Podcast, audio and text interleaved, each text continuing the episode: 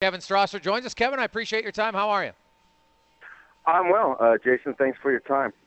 Well, Kevin, I guess let's start with um, you know, for, for our audience, kind of your version of what went down involving the watch that uh, that you pawned off, and you know, kind of the, the legal issues that followed with that. Well, uh, you know, I thank you for the opportunity to kind of clear my name a bit, uh, as it was reported in the Edmonton Journal by Chris O'Leary, which was completely false and unfactual and really poor reporting. I again appreciate this moment to, to tell my side, and I'll I'll go at you.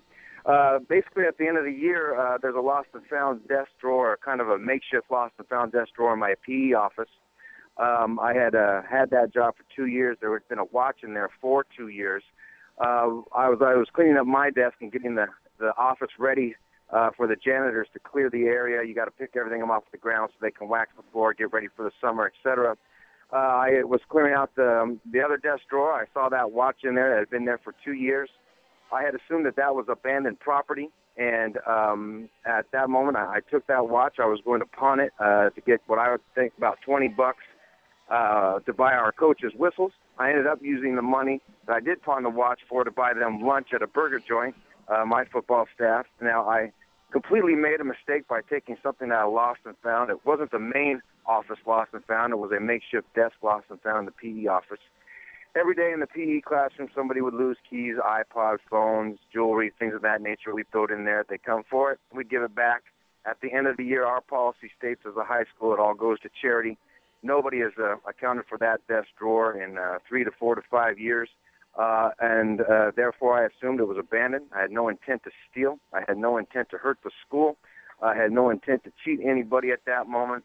Now, did I make a mistake? There's no question. You know, I, of course, I should. That was poor a poor decision on on my part, you know, not taking that watch uh, uh, to the main office, I suppose, or just leaving it there. Um, uh, so I, that's my mistake, and that's exactly what happened. And so that's it. That's the story. Over thirty dollars. I've now lost my job, lost my teaching license. Uh, I've been dragged through the press, um, and with great public embarrassment. Uh, I've had to pay legal fees, and all for uh, thirty dollars. And the the real facts of the matter is I've given six hundred dollars to Oregon City High School in my own money in terms of forms of cleats and athletic tape and backpacks and sweatshirts and things for the kids. I raised seventy two thousand dollars in two years for Oregon City High School uh, during that duration. I ran two accounts through the school that were investigated and came up absolutely perfect and clean. I ran another account through our Gridiron Club um, uh, which is our our, our fan uh, booster club, and uh, the police investigated that, and that came absolutely clean. I have over thirty thousand dollars in the bank. I own two cars. I have a house. I have my retirement. I have a portfolio. Uh, there was no reason for me to steal. I was completely upfront and honest with everybody that has done an investigation against me, and what I'm um, what I am guilty of is making a stupid decision and uh, having a lapse of judgment. There's no doubt about that. But in terms of criminal intent, uh, there was none. Um, and I know I'm I'm talking on and on here. If, if the listeners would like to hear as to why I uh, pleaded guilty uh, on a misdemeanor, I'd be happy to, to share that with you too, if you'd like. Yeah, I will, Kevin. Get to that in a sec. Now, I just want to go back to, to Chris O'Leary's article because he didn't he didn't give an opinion in his. He used a lot of quote. What was it about his article you didn't like that you felt was misrepresented? Because uh, I read it and it really just had a lot of quotes from people that were covering the case. Well, I felt the the quotes that he picked out were uh, were biased, and uh, I I never felt that he uh, he gave an opportunity for me to explain what the situation is. I felt that his story implied theft. I felt that his uh, story implied uh, that I was a thief. And um, no matter what the court's decision was, there's no way in heck I'm a thief or anyone will ever make me believe a thief. There is a quote from the judge that said uh, uh, she um, believed that I was a thief, and the reason for that was because I was uh, making a guilty plea of a misdemeanor. Now, what was the situation was I was being charged with two felony counts and two misdemeanors, and the district attorney gave myself and my attorney a plea deal of knocking it all down to one misdemeanor. And there are various reasons as to why I chose to do that. Okay. Yeah. And, can we uh, get one was yeah? Can we Sure. get into that, Kevin? Um, the reason why you you chose because um, and pardon me, I don't know the exact exact legal term, but had you not taken the plea deal, there was another thing you could have taken. Yes, uh, as a matter of fact, uh, there's a. I could have chosen to, to try for a civil compromise, and that was something that we. okay. Yes, a civil compromise, and that's where all alleged victims would sign off on a predetermined agreement between myself and the alleged victims to say, hey, this is this is a done deal. Uh, the pawn shop who was mentioned in the in uh, the court case, uh, they agreed to it. The alleged victim of the watch agreed to it. Uh, we had a sign notarized. I have proof of that if anybody would ever like to see it. And that what that means, if a judge accepts that uh, civil compromise, then there is no record. There's no arrest record. There's no record against myself, felony, misdemeanor, nothing along those lines. Now, what the district attorney said is if my attorney and myself decided to go ahead and pursue that avenue, then his plea deal would be off the table. And so, therefore, uh, we felt that we could win that civil compromise, but myself as a person who would have to pay four more months of attorney fees and put that on a judge's plate. And if he says no or she says no, then it goes to trial for felony and two misdemeanors, which we still felt that we could have won, but uh, it was just too much risk to put my family in at that time. And uh, so we chose not to because the Edmonton Eskimos had said that they were for sure, 100% sure, were going to give me a job as not an OC, as a receiver coach. And therefore, with that in hand, in my mind, I went into a judge and admitted to something that I did not do. Now, I did make a stupid mistake. I violated school policy. There's no question. I own that mistake. But I did not steal from a kid, and I did not steal from that school. But I went in in front of a judge and said yes and plead guilty to that misdemeanor charge, knowing 100% fully for sure that I had a job at the Eskimos and I could move on uh, with my life. Unfortunately, that was faulty information. Uh, we can talk about that in a bit if you'd like to too, but based on that decision, that's why I made my decision. Kevin Strasser uh, joins us, uh, former CFL coach, uh, uh, high school coach in, in, Oregon, and I just wanted to let you uh, give your side of things, Kevin. It's interesting. So the Eskimos, yeah, let's talk about that because uh, um, I had a source who suggested that you guys were close, and I don't know if so. Was there an official deal in place between you and the Eskimos, or was it a verbal deal? I guess you know official. Um, is is entirely up to you and your listeners. You know, uh, obviously, according to to to Len, the president and CEO of the Edmonton Eskimos, since there was no signed contract, then essentially there was no official deal. But there was a verbal agreement between myself uh, and the general manager uh, and the head coach that this was a done deal. And I quote from both of them and uh, from from Ed Hervey especially that this was a done deal. I said, Ed, look, you know, I'm not gonna I'm not going to try for a civil compromise or go to trial if you guys let me know that I have a job. He says, Kevin, you have a job. It's a done deal. So I guess that isn't official enough. Now, um, we were talking about how that article I read that even the judge and the reporter had reported that it was mentioned in court that you had taken this because you had a job with the Eskimos. Did your lawyer ever say that you should have had a signed agreement officially, or did you believe that a verbal one was good enough? You know, I uh, just with my relationship with uh, both gentlemen, Chris Jones and Ed Hervey, I I love those guys. I I, I literally have an affinitive uh, love for both those men. They're fantastic people. Um, they're honest people. I've never once, ever, ever doubted their character. And uh, hearing from those two that this was a done deal, I guess I made the assumption that it was. I didn't really even ask my lawyer if uh, I should pursue the contract at this juncture. I had just considered their word to be gold, and um, that's that's why I chose to make my decision. Now, uh, when did you find out from it? So you kind of were under the understanding that you were coming here to be the receiver coach. Uh, when did that change? Well, um, I had a flight uh, for January 6th to come on up and uh, obtain my work visa, and then after that we would work on the contract.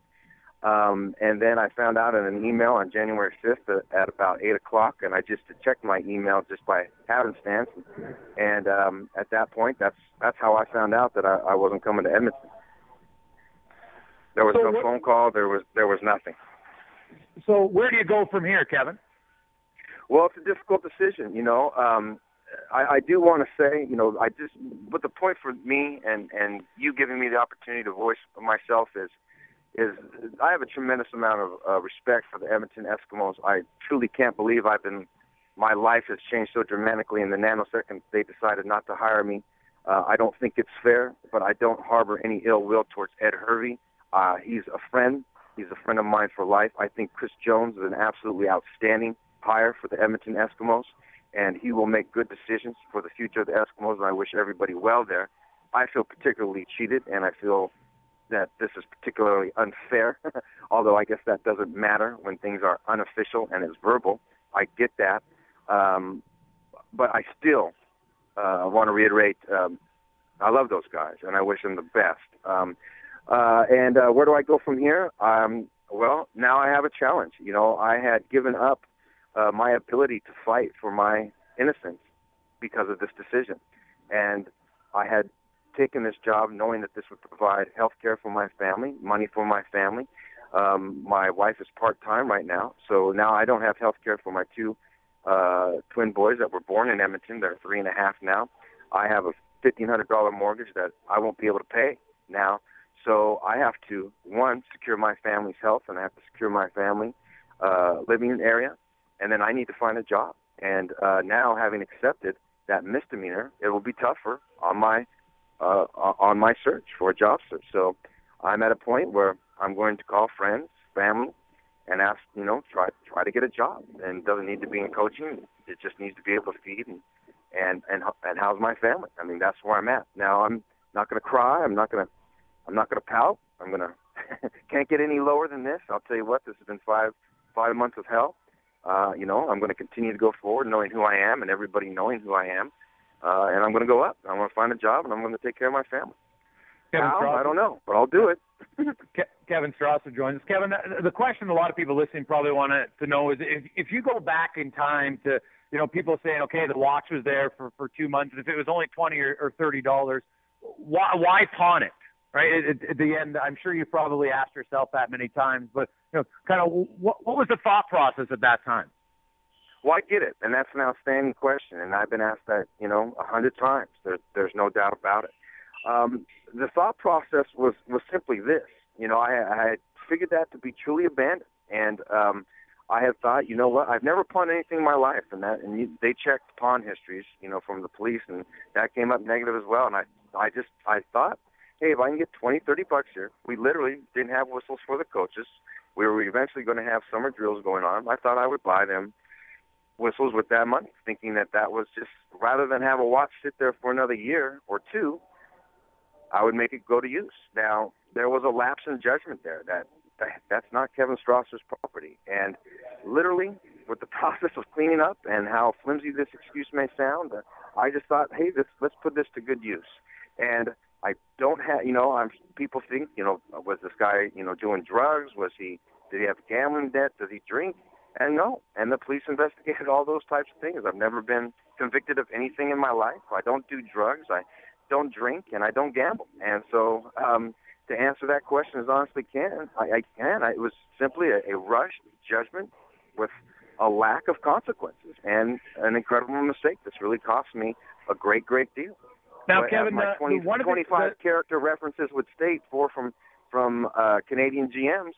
I mean, I've I've held ten thousand dollars of per diem money in my hand. I've had the keys to Olympic Stadium and Commonwealth Stadium.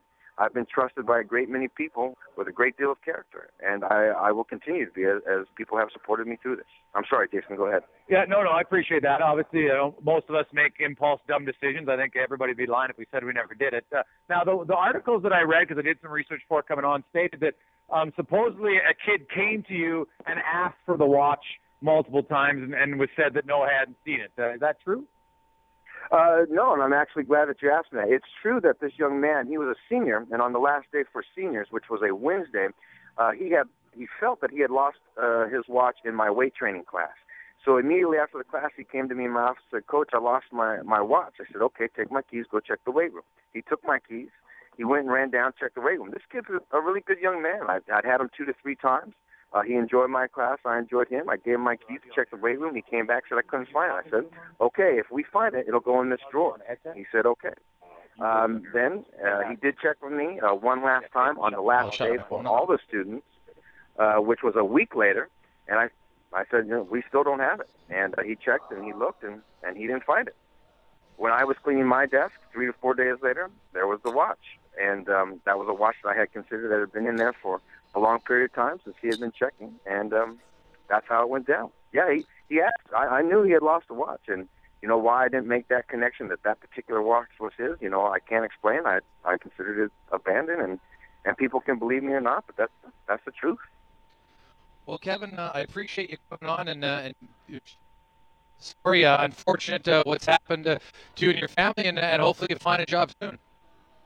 Well, I really appreciate it, and I appreciate you giving me the opportunity just to clear the air. And again, this is no. Uh, I'm I'm not trying to blame anybody for anything. I made a mistake, but in terms of being a criminal, you know, I would say that my past proves that I'm not. And in terms of being uh, having any intent to steal, I I think that I've uh, put myself in a position to prove that as well. And I just wanted people to know that Kevin Strasser is not a thief. And I wish the Eskimos and yourself nothing but a great uh, great fortune in your futures. Thanks, Kevin. Appreciate your time. All right. Thank you, Jason.